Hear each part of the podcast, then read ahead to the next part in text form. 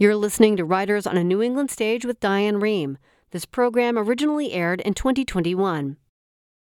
This is Writers on a New England Stage, a partnership between NHPR and the Music Hall in Portsmouth. I'm Peter Biello. For the past few years, former NPR host Diane Rehm has been advocating for medical aid in dying laws. Her recent book, When My Time Comes, and the forthcoming documentary of the same name, looks at medical aid in dying from a variety of perspectives. I started our conversation, which was recorded in front of a live virtual audience, by asking her to talk about her personal interest in medical aid in dying. You know, Peter, I think it goes all the way back to the death of my mother. I was 19, she was 49. She died of liver cancer. She begged to die at the end. But of course, nothing like medical aid in dying was available at that time, and in many states, it's not available now. In addition, my husband of 54 years, John Rehm, had Parkinson's disease, and he was in a nursing home for the last year and a half of his life. He decided that because he could no longer feed himself, he could no longer stand on his own, he could no longer bathe himself, he had lost all dignity and felt if he lived on, he would lose even more.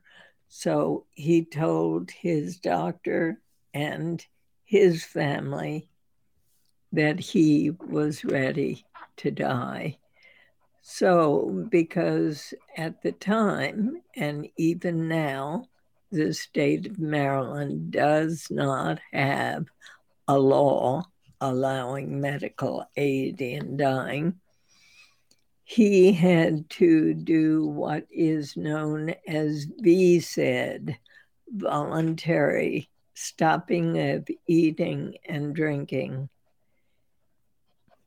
He did that, and it took 10 long days for him to die.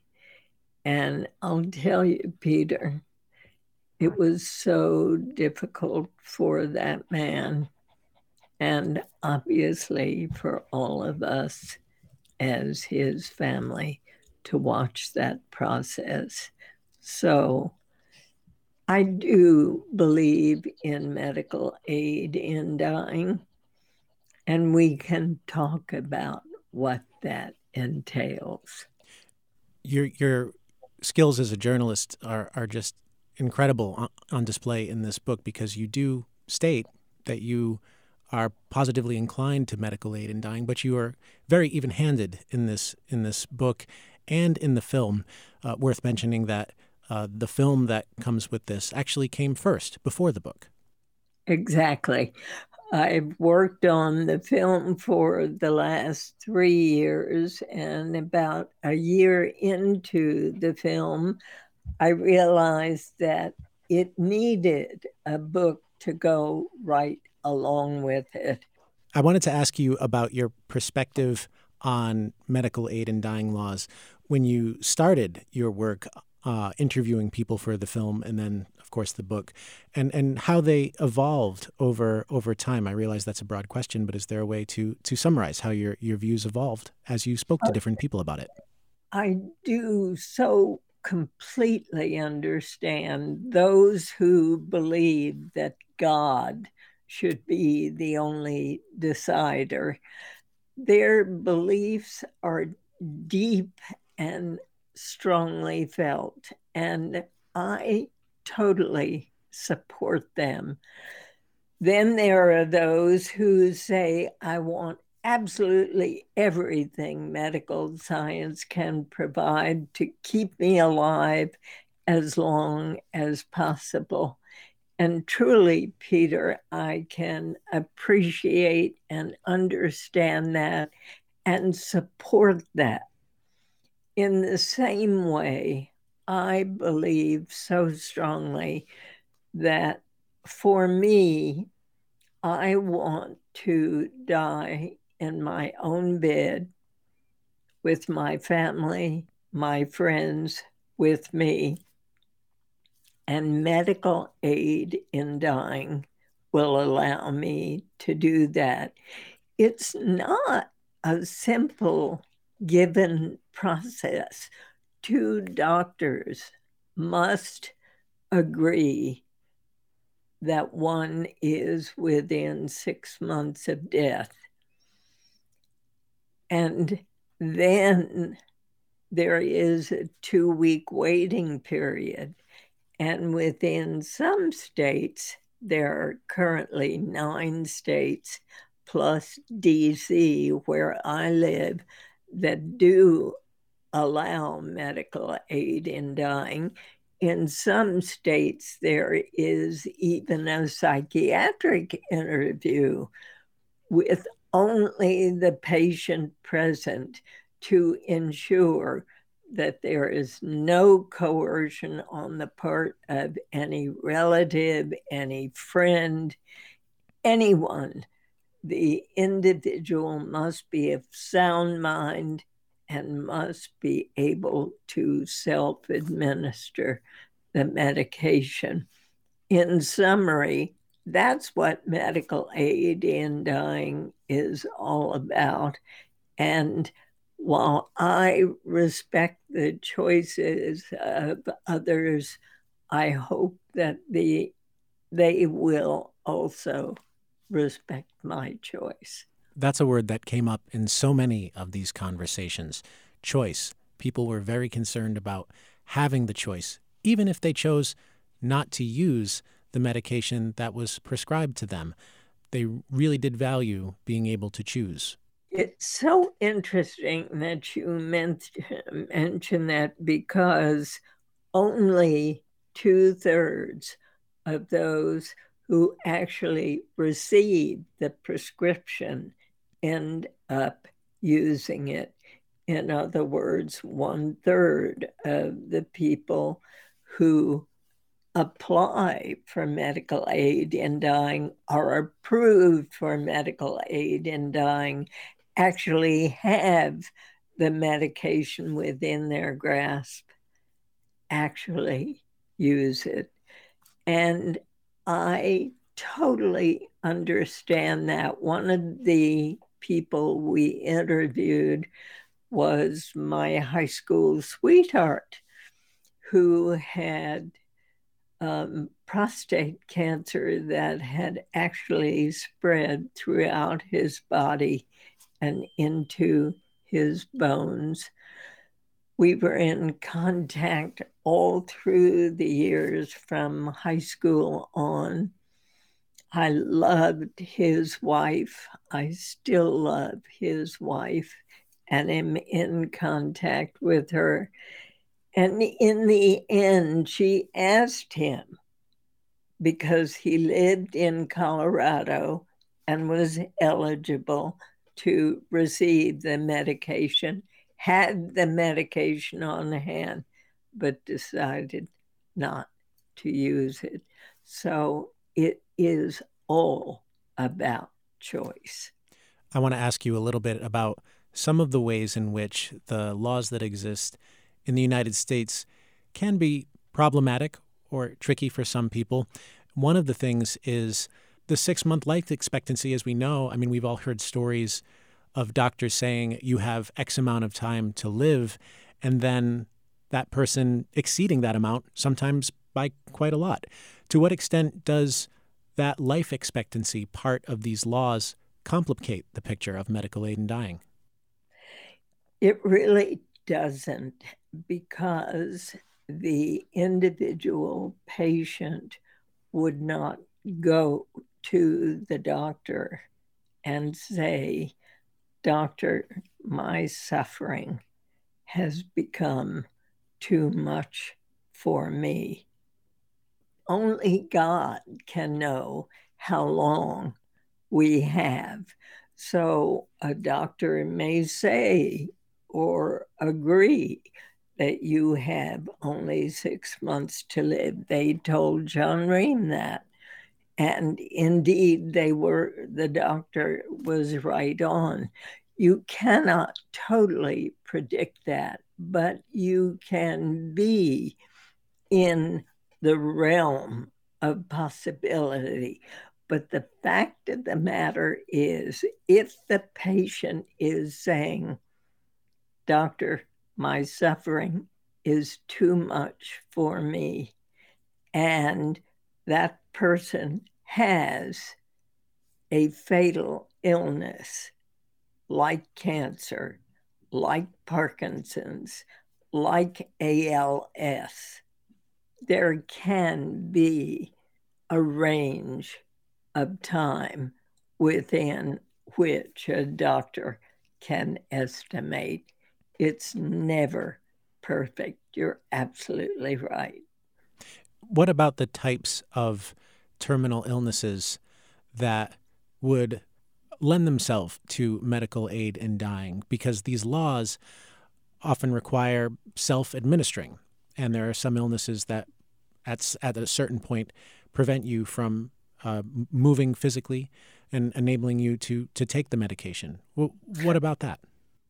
You know, there are states that are wrestling with that very issue as we speak, and you must, under most laws, be able to swallow the medication yourself. And with a disease like ALS, the muscles in the throat, in the swallowing mechanism, have begun to fail. And so there are some states that are looking at the possibility of raising an elbow to start the medication, which can be administered anally and will accomplish the same end. It's very sad to think that an individual with ALS who is going to die eventually and knows it, but cannot swallow, would have to continue if he or she does not want to continue with life, to be forced to do that simply because he or she cannot swallow the medication. So there are efforts, and most especially, Peter, Canada is so far ahead of the United States in that regard. This is Writers on a New England Stage, a partnership between NHPR and the Music Hall in Portsmouth. I'm Peter Biello. When we come back, more from former NPR host Diane Rehm on the medical aid in dying movement. This is NHPR. Welcome back. This is Writers on a New England Stage, a partnership between NHPR and the Music Hall in Portsmouth. I'm Peter Biello. We're speaking today with former NPR host Diane Rehm about her book, When My Time Comes, a collection of conversations about the medical aid and dying movement. Before the break, we spoke about the limitations of the laws on the books in several states and in Washington, D.C. I asked Diane Rehm about how Canada has implemented medical aid in dying. Canada is currently considering medical aid in dying for those who have Alzheimer's disease, for those who believe that they have no hope of recovery from ALS, from those who have such physical or mental problems that they no longer wish to live. Now, you're probably familiar with what's happened all over Europe as well, in the Netherlands, in Switzerland, um, in Belgium, Oh no, I, I, don't know if I am. Euthanasia. Okay, that's what you're referring to. I don't know if I am. Uh, it, euthanasia. Okay, that's what you're referring to. Euthanasia is allowed.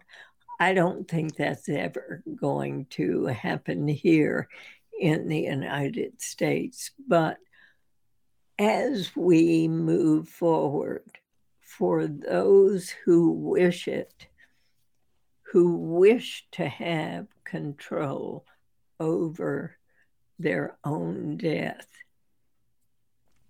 There is some concern about uh, abuse of this of this law when it comes to people with disabilities uh, or people who are cognitively impaired somehow. Uh, in the course of your research, have you found examples of people who were disabled being taken advantage of with respect to this law? None, none. In the 24 years since the first law in Oregon came into existence, there has not been a single case of alleged abuse or force or any kind of taking advantage of an individual. Um, and I think that that is why states like Colorado, like Washington, like California um, have all moved forward because this is something that people desire at the end of life. The purpose, the fundamental purpose of this film is to get people to talk about what they want at the end of life to talk with their family members, to talk with their doctors, to talk with their friends. Peter, have you ever heard of death cafes? I learned about them in your book. They sound fascinating. I'm glad. I'm glad. People in neighborhoods, people in churches, people in various communities come together to talk about what they want at the end of life, to talk about the most taboo subject in this world for most of us, and that is to talk about death. So, these death cafes, which is kind of an unfortunate name, they're simply neighborhood or church or friendly gatherings where people come together to share what it is they would like to have at the end of their lives. And for your neighbor to know that is so important. For example, if you have filled out every single form that says, do not resuscitate, and an ambulance is called to your home, those medical workers are by law required to resuscitate. And if that's not what you want, you don't want 911 called. And your neighbors and your friends and your relatives need to know that. It's a difficult series of conversations. It's not one. In the absence of a death cafe, how would you recommend making it easier to talk about death? If I were younger and my parents were alive, I would probably begin the conversation, the first conversation, with something like, you know, I've been with all this COVID stuff around and with all these viruses out there, I've been thinking about my own death and what I'd like to have. And I've been thinking, I don't want to go to a hospital. I don't want to be hooked up to machines. And I'm wondering what it is, or whether you've thought at all about that. Now, that could be the beginning. You might get brushed off. They might say, I don't want to talk about that. But it's an opening. And you must continue to pursue that.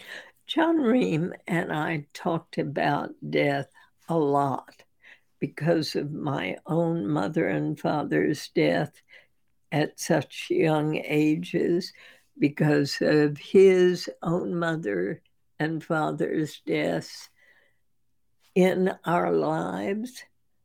So my children know exactly how I feel about this, and I know they'll honor my wishes and give me the control that I want at the end of life.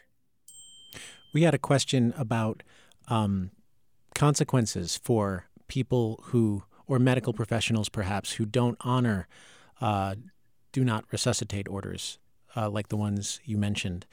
Uh, and that there's one instance of this described in your book where a woman is revived against her wishes. Are there consequences for medical professionals who go against those wishes? Nope. And the fact of the matter is that you've got to be careful about the hospital you choose, the doctor you choose. Once I began working on this film and writing this book, I approached my own doctor at the time and I asked her straight out, How do you feel about medical aid in dying? And she said, Honestly, I'm not really in favor of it. I'm not really comfortable with it. And you know what I did, Peter?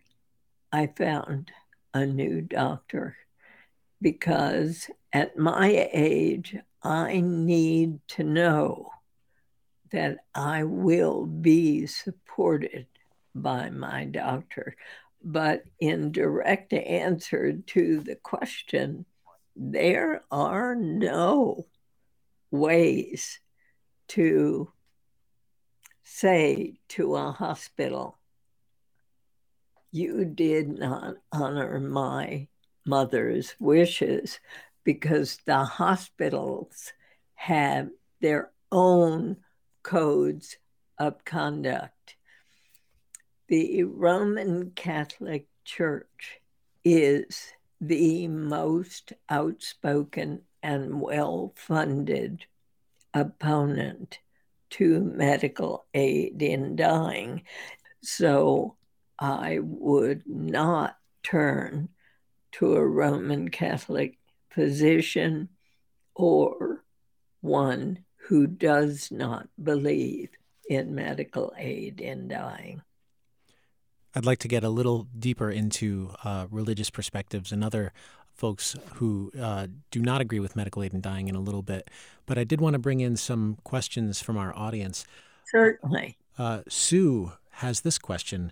Uh, she says, I assume that you agree that our life is our own, and if we cannot deal with our life anymore, we have a right to end it.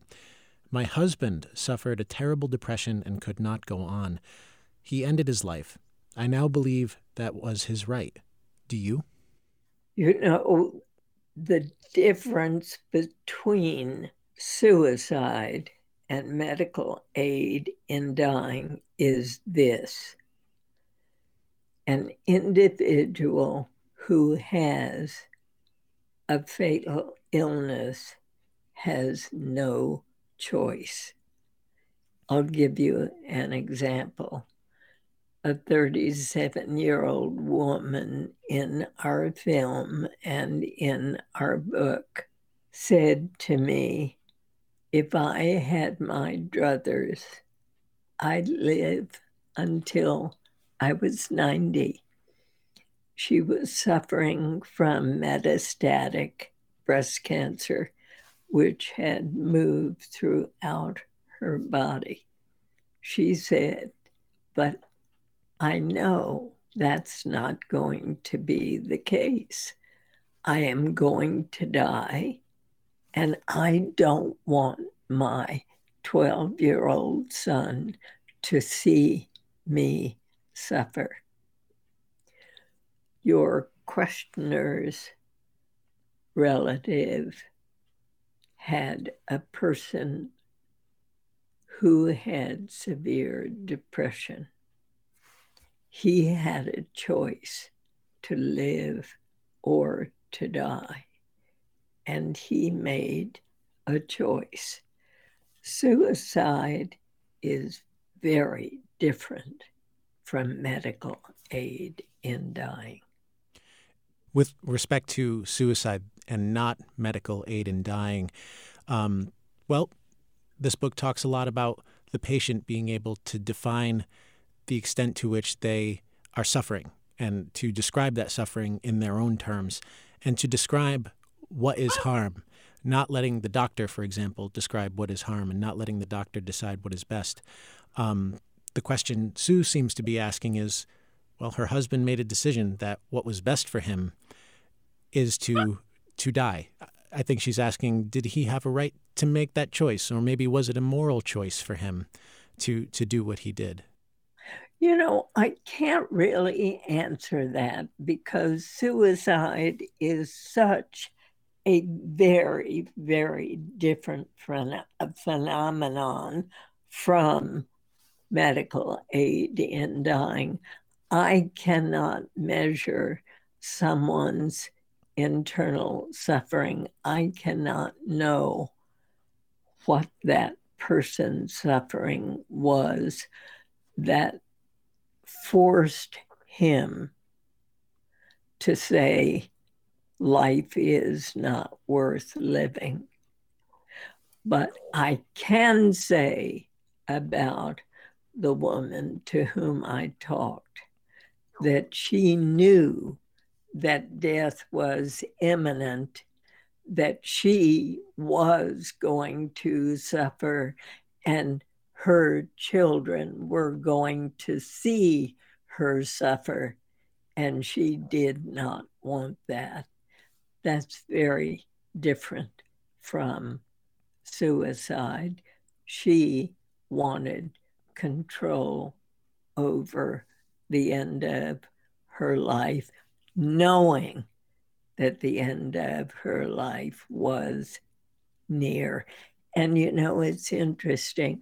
In the end, she was one of the people who did not take the medication and simply died in hospice. What is the role of hospice in medical aid in dying? It's interesting. Hospice is wonderful. Palliative care is something different. Palliative care is simply to keep that person comfortable for as long as possible. Hospice care also enables that individual to be comfortable.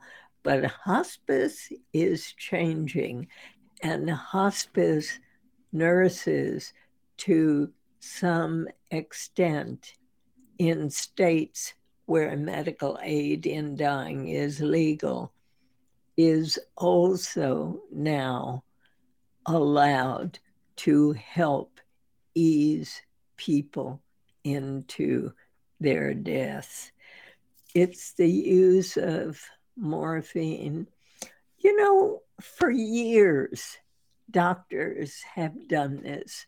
For centuries, doctors have done this, have, have, have given people in, more in morphine than was needed in order to help a suffering patient die. But it was all done under the table.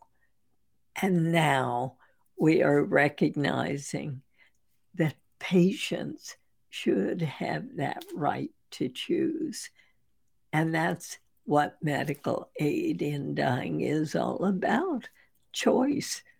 I'm Peter Biello, and we're speaking with Diane Rehm about the medical aid in dying movement. She's the author of the book When My Time Comes, a collection of interviews with both advocates and skeptics. This is Writers on a New England Stage, a partnership between NHPR and the Music Hall in Portsmouth.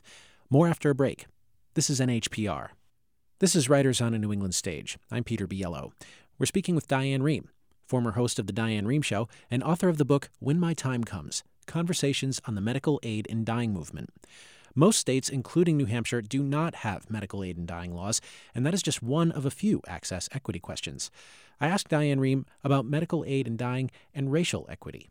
Relating to race, and one of the most wonderful people I talked with, they were all wonderful, but he is an AME, American Method, sorry, African Methodist Episcopal pastor here in Washington.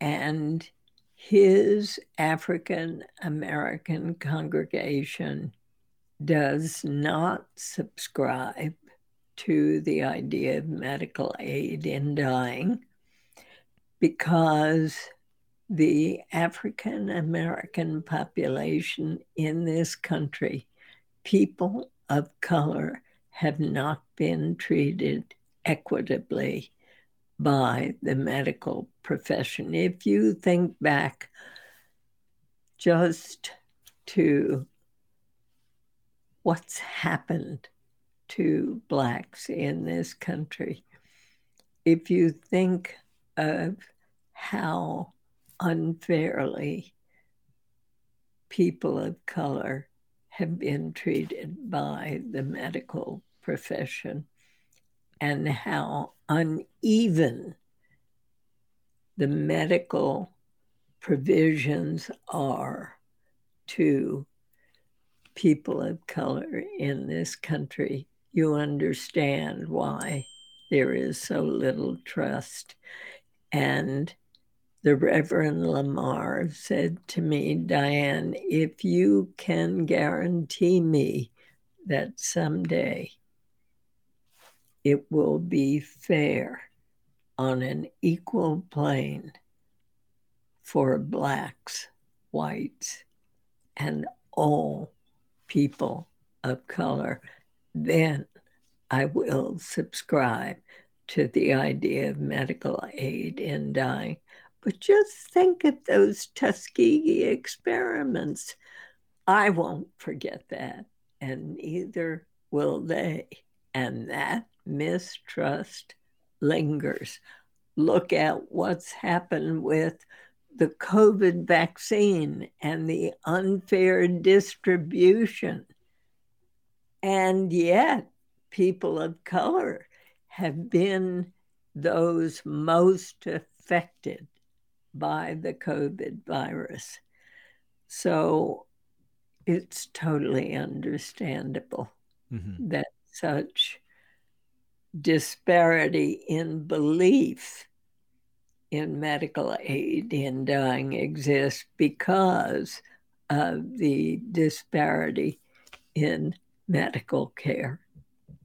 And what about cost? Is uh, cost an issue as well for the perhaps the drugs that, that it takes to participate in medical aid in dying? Cost has come down. It after one of the least expensive drugs was taken from about, you know, two cents a pill up to a hundred dollars a pill and finally taken off the market. Now you have drugs that are put together by compound pharmacies only. And doctors must go to those compound pharmacists to prepare the liquid that is then given to the patient after a waiting period, Peter, of two weeks when the patient has been determined by two doctors and perhaps a psychiatrist to be totally of sound mind, totally making his or her own decision, and within six months of death. I wanted to bring in another listener question. Nell asks about euthanasia, and she says, Why do you feel that the U.S. will not accept euthanasia as a choice in dying? I think that right now, and who knows, 20 years from now, 30 years from now, right now, the idea of euthanasia, while it is accepted in Switzerland, Belgium, uh, other parts of Europe, and, you know, if it were accepted here, when my time comes, I would be in favor of it for myself but I don't think it's going to be here for a long, long time. Just think, Peter, it's been 24 years since Oregon first enacted the first law in this country. It then took 10 more years until the state of Washington enacted the second law mm-hmm. allowing medical aid in dying. And now, as I've said, we have nine states plus DC. There are currently 20 states considering medical aid in dying. So the pace may pick up but I do not believe euthanasia will be here, certainly not in my lifetime, maybe not even in your lifetime, because euthanasia perhaps brings to mind too much of the Holocaust, too much of the idea of taking people's lives without their permission. You mentioned that the Catholic Church was the, the most well funded organization lobbying against medical aid in dying laws throughout the country. You spoke with uh, Father John Toohey uh, uh, of Massachusetts about his views. He's yes. against medical aid in dying. Yes. Uh, how would you describe his views? Uh, uh, they, there's the argument about God choosing the end of life, but it, it, his arguments went deeper than that. His arguments went to biblical references. His arguments went to the Holy Spirit being in each of us, and that there should not be an opportunity to think of life as anything but precious, no matter in what state or stage. And that, as you say, God should be the only decider. I respect that. And I respect those who believe that. And if I believed that as well, I would support that. I believe that someday I'm going to see my husband again. In other words, I'm an active, believing Episcopalian. I believe in God. I believe in the Holy Spirit. And I remember my husband's words when he made his decision to stop drinking water and eating and taking medications. He said, I have begun the journey. I think there is a journey, and I hope I will see him in that next journey. One of the things Father uh, John Toohey had said, and I'll have to paraphrase here, I don't have his exact quote, but he was concerned about what medical aid in dying said about society's value of someone's life once they reach a certain stage in their illness. What do you think he meant by that? And, and how would you describe the value of a person's life in those few days? I think he was referring to the idea that somehow medical aid in dying and the choice to end one's own suffering could somehow change society, could change the value we place on an individual's life. And I totally understand his point. However, I do believe that one cannot judge another's suffering. One cannot judge another's desire to carry on in the face of that suffering. And therefore, I do believe that God would not wish to have us suffer in that way. And therefore, my interpretation would be different from his interpretation. But we are both believers. We are both believers that there is a God and that he or she is watching over us and would not wish to have us suffer. And he did mention that there is still mercy from the church for, for, for Catholics who participate in medical aid in dying.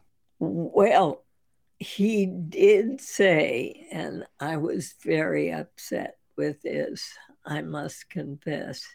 He said that those who participate in medical aid in dying will not be given last rites by the church. But on the other hand, those who decline further medical treatment will be given last rites. So there's the difference between passive and active behavior. And he made that very distinction. We got this question from an audience member. Do you think we will ever get to a point where folks can stipulate end of life wishes, including medical aid in dying, before they ever become ill? I already have. I have gone so far, and you will read about this in my book. You will see this in the film. I recorded with my grandson on his cell phone while the videographer for the film was using his camera to record both of us. I said, This is what I want. And I want your mother, my daughter, your uncle, my son, all of our family to know exactly what I want. And I want this on your cell phone so everybody understands. And using that recording, I think will be very helpful. I'm very fortunate. I'm 84 years old. I'm still in good health. I have no health conditions. But I want to be prepared. And whether you're 80 or whether you're 40, it's time to think about what it is you want. Who knows? With respect to the laws that uh, limit the kinds of illnesses that would allow you to avail yourself of medical aid in dying, you might have to, I don't know, you know better than I do perhaps, uh, specify in any advance directives if I get X illness, do Y. If I get Z illness, do A. Is that not what happens? No. I am saying in a very broad statement if I am no longer able to care for myself and be of service to society mentally or physically. I want you to understand that I do not want to carry on. I do not want to have any extraneous measures taken to keep me alive. If, and this goes beyond any laws that are currently available anywhere, I will say this to you, and I will say this publicly that should I begin to demonstrate signs of Alzheimer's, I will ask my family to let me know that they are seeing this. And I have asked them to pledge to me that they are seeing this. And if I am feeling this, I will not live through that, Peter. I do not wish to live through that. I have seen too many situations where that's the case. And it's so difficult.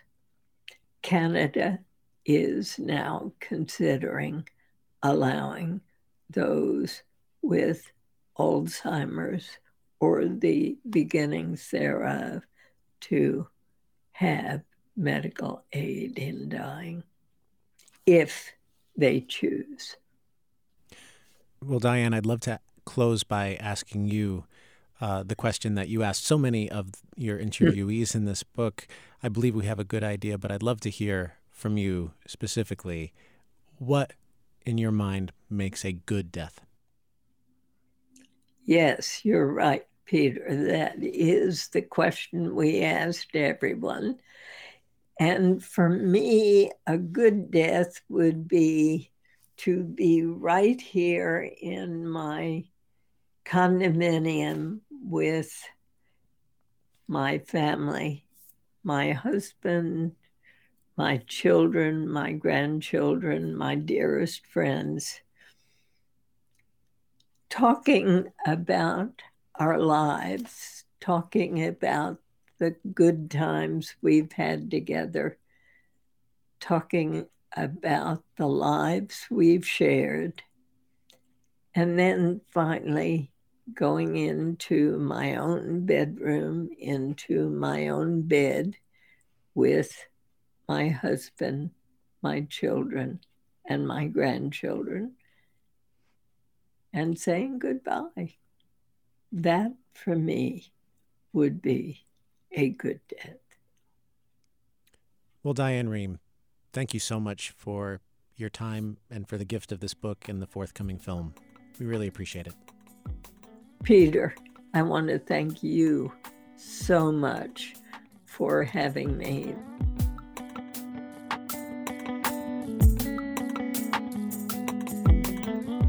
That's it for this edition of Writers on a New England Stage, a co production of the Music Hall in Portsmouth and NHPR. The Music Hall's executive director is Tina Sawtelle. NHPR's president is Jim Schachter. The Music Hall Director of Communications and Community Engagement is Monty Bohannon. NHPR's producer of Writers on a New England Stage is Sarah Plourde. NHPR's Director of Communications and Marketing is Patricia McLaughlin. Aitaj Ismailova is NHPR's Marketing and Communications Coordinator. And the Music Hall Literary Producer is Brittany Wasson. Music in this broadcast by Little Glass Men. I'm Peter Biello. Thank you very much for joining us for Writers on a New England Stage.